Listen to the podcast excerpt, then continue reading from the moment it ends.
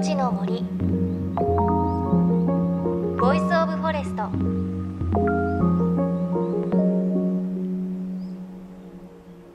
おはようございます。高橋真理恵です。さあクリスマスが近づいてきましたね。東京の街でも街路樹ですとかあと私も近所のお家がキラキラとイルミネーションしていてすごくね夜街歩いてると綺麗です。で今日はメールからご紹介したいと思います。ラジオネームカシオペアさん40代男性東京都の方。エンリアンいいですよね。私も毎年行っています。例年紅葉が赤く色づき始めた頃混み合う時期の前なので貸し切り状態で縁側でじっくりと癒しの時間を過ごしています。エンリアンっていうねことをおっしゃってくださってあの先週この番組で話をしたんですが京都にある嵐山にあるあのお寺で1本しかもみじがないんですけれどその赤く色づいたのがすごく綺麗だったって話をしたんですがカシオペアさんも言ってらっしゃったんですね。そう縁側綺麗なんですけど私の時ちょっと混んでたので座れなかったんですよね。まあそんな紅葉もだんだんね散ってきてしまって街はクリスマスムードといったところですが皆さんクリスマスの予定など決まっているでしょうか？さあ東京 FM をキーステーションに JFN38 局を結んでお送りします。命の森ボイスオブフォレスト。この番組は鎮守の森のプロジェクトをはじめ全国に広がる植林活動や自然保護の取り組みにスポットを当てるプログラムです。各分野の森の賢人たちの声に耳を傾け森と共存する生き方を考えていきます。さあ今週は私たちの周りの森と大きな循環の中でつながる存在。海を舞台に長年写真を撮り続けている方にお話を伺います。水中写真家の中村育夫さんです。水中写真の第一人者。半世紀50年以上にわたり世界の海に潜り海の生き物たちそして海と共に生きる人々の姿を写真に収め続けています。まだヘドロだらけだった頃から東京湾の写真も撮り続けて誰も知らなかった東京湾の真実を伝えた方としても知られています。初めて私中村郁夫さんにお会いしたんですがあのおいくつですかって聞いたら71歳とおっしゃっていたんですが私本当にびっくりしてしまってもうね本当にこうお話ししている時の目がキラキラしてなんか探検大好きな少年とお話をしているような感じでした。あとねすっごくかっこよかったです。ではそんな中村さんのお話お聞きください。今朝は水中写真家中村郁夫さんをお迎えしています。よろしくお願いします。よろしくお願いします。早速ですが中村郁夫さんのことを人は半魚人っていう風に例えるということもあると伺ったんですが。あとあの東京湾ばっかり潜ってるので、ええ、ヘドグラファーとも言われてます。ヘド。ヘドロ、ヘドロの ヘド。どうですか、そう呼ばれることについては。うん、嬉しいですね。そうなんですね。はい、え、そういう風に名前がつくっていうことは。どうなんですか？一年で例えるとどのくらい水中潜ってらっしゃるんですか？半分ぐらいでしょうかへえ体ふやけませんか？そんなことはないですか？いやあの耳が、うん、あの鼓膜がね今も耳鳴りをしてるんですけども、ええ、あのあまり潜るのでで水圧から体が守ろうとしてるんじゃないかと思うんですよ。はい、それでおそらくね勝手な想像ですけども軟骨耳の軟骨がこう発達して水圧を防ごうとしてるんじゃないかと思うんです。それでなんかこうどっか刺激して耳鳴りしてるんじゃないかと思うんですよね。さらに耳の中から毛が出てきました。これも鼻毛と同じようになんか余分なものをね 防ご防ごうとしてるんじゃないかなと思うんですね。だから徐々に徐々に半魚人に近づいてるんじゃないかと思います、うん、だからちょっと陸対応というよりだんだん海対応に変化してる感じがしますね、ええ、まだまだ進化の途中だと僕は思ってますけど。へえ。そのどのくらい深さ潜るんです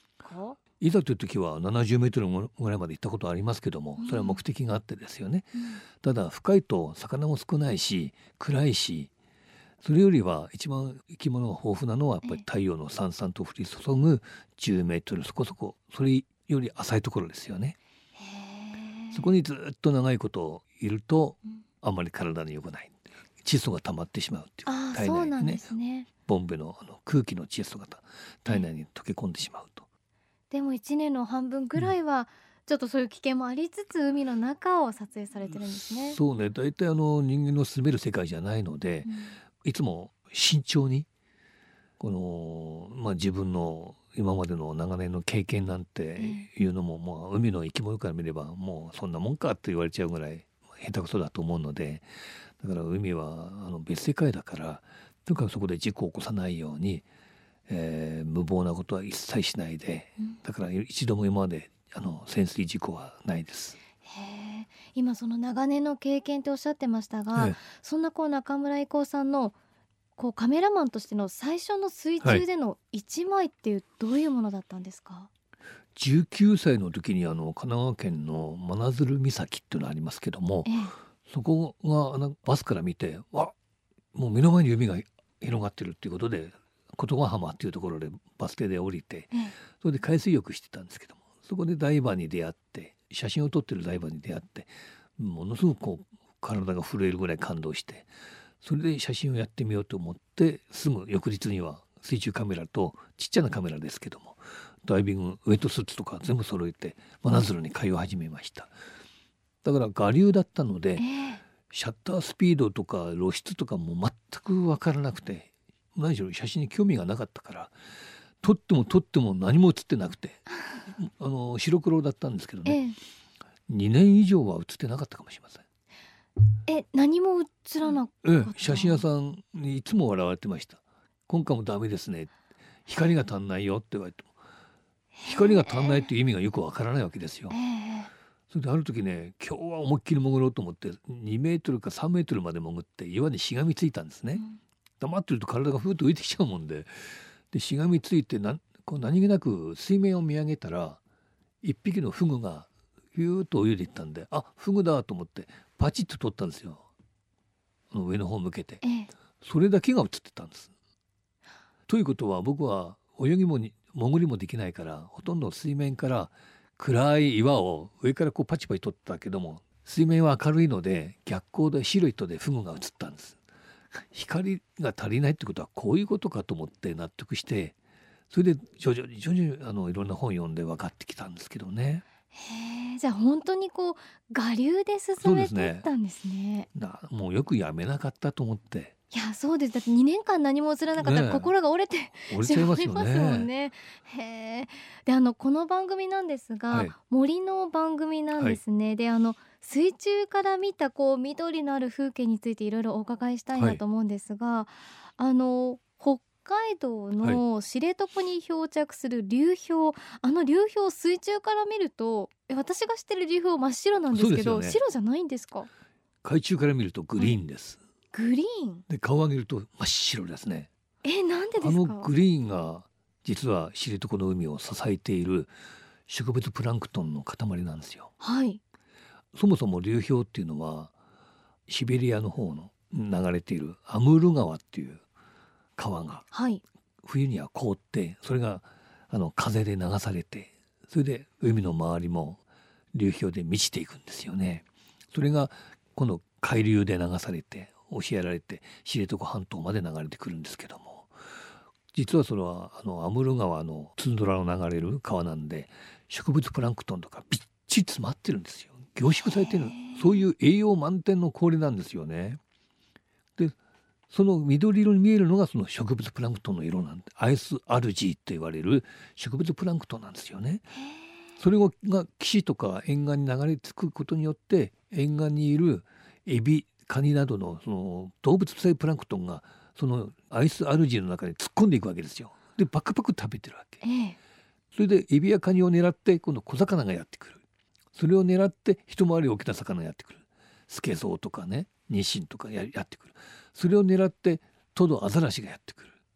それでそれを狙ってシャチまでやってくるそういうアイスアルジーっていう植物プランクトンが植物連鎖を編み出しているっていうかねあの生んでるっていうかだから流氷が来ない年は海が非常にあの栄養が乏しくて漁獲がガクンと落ちるってよく言われてます。えー、じゃあアムール川からの栄養が知床に来て、はい、流れ着いて。ってことはその流氷そのものが原点なんですねあそこの植物のそうですね。だから、の、うん、海の栄養あの海の植物連鎖を支えているのはほとんど沿岸だと僕は思ってます。岸に流れ着く栄養があの、まあ、原点でこれらを動物でプランクトンが食べに来ると。全部岸から始まっていくと思ってます。へじゃあ私たちがこう流氷って何色って言われたら多分みんな白って答えるんですけど。もちろんそうだと思いますでもそれを下から見たら、その原点であるアイスアルジのグリーンを見ることができるんですね。できますできます、ええ、ものすごく綺麗なグリーンの色ですよ。で氷のあの切れ目から太陽の光芒がさーっと差し込んでいてもう本当あの息を飲むような美しさです。へえ。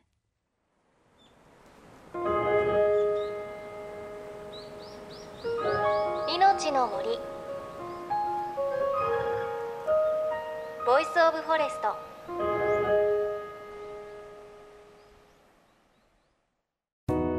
JFN38 局では東日本大震災で被災した沿岸部に津波から命を守る森の防潮堤を作る鎮守の森のプロジェクトを支援する募金を受け付けています。この命を守る森づくりに取り組んでいる AIU 損害保険株式会社では中小企業を災害や事故から守る損害保険のラインナップビジネスガードを提供。AIU では法人会納税協会会員からのビジネスガード新規契約企業1社に対しどんぐりの苗木1本を植樹する活動を行い被災地の復興全国の防災減災に取り組んでいます。詳しくは番組のブログをご覧ください。いのちの森 Voice of Forest。今朝は水中写真家中村征夫さんのお話お届けしました。中村さん声渋くて素敵ですよね。本当にかっこいいんですよね。でもあのカメラマンになるのが最初我流で始めたっていうのはすごいですよね。ものすごく努力されたんだなっていう感じがしましたしそれから流氷の話あのね流氷上から見ると真っ白だけど下から見ると綺麗なグリーンだよっていう話ありましたがいやいつかね見てみたいですよね。絶対寒いと思うんですけど見てみたいです。でお話にありましたあのアムール川から流氷来るよっていう話でこのアムール川モンゴル高原を源流にロシアと中国の国境付近を流れてオホーツク海へ注ぐ4400キロの川です。でその流域には広大な森が広がっています。でその森の栄養分が川を伝って海を豊かにするんですね。さらにその豊かな海で育った鮭が川を遡上してその鮭を熊が食べ食べ残しを鳥が食べ最後の残りはまた森の栄養分になると今いろいろ言いましたが要は循環ねしっかりしてるんですよね。森と川と海しっかりつながってるんだなという感じがします。そして中村郁夫さんですが新しい写真集がナショナルジオグラフィックから出ています。遥かなるグルクンです。このお話は来週以降またお伝えします。ということで来週も中村征夫さんのお話続きをお届けします。番組ではあなたの身近な森についてメッセージお待ちしています。メッセージは番組ウェブサイトからお寄せください。いのちの森 Voice of Forest。お相手は高橋万里恵でした。命の森。ボイスオブフォレスト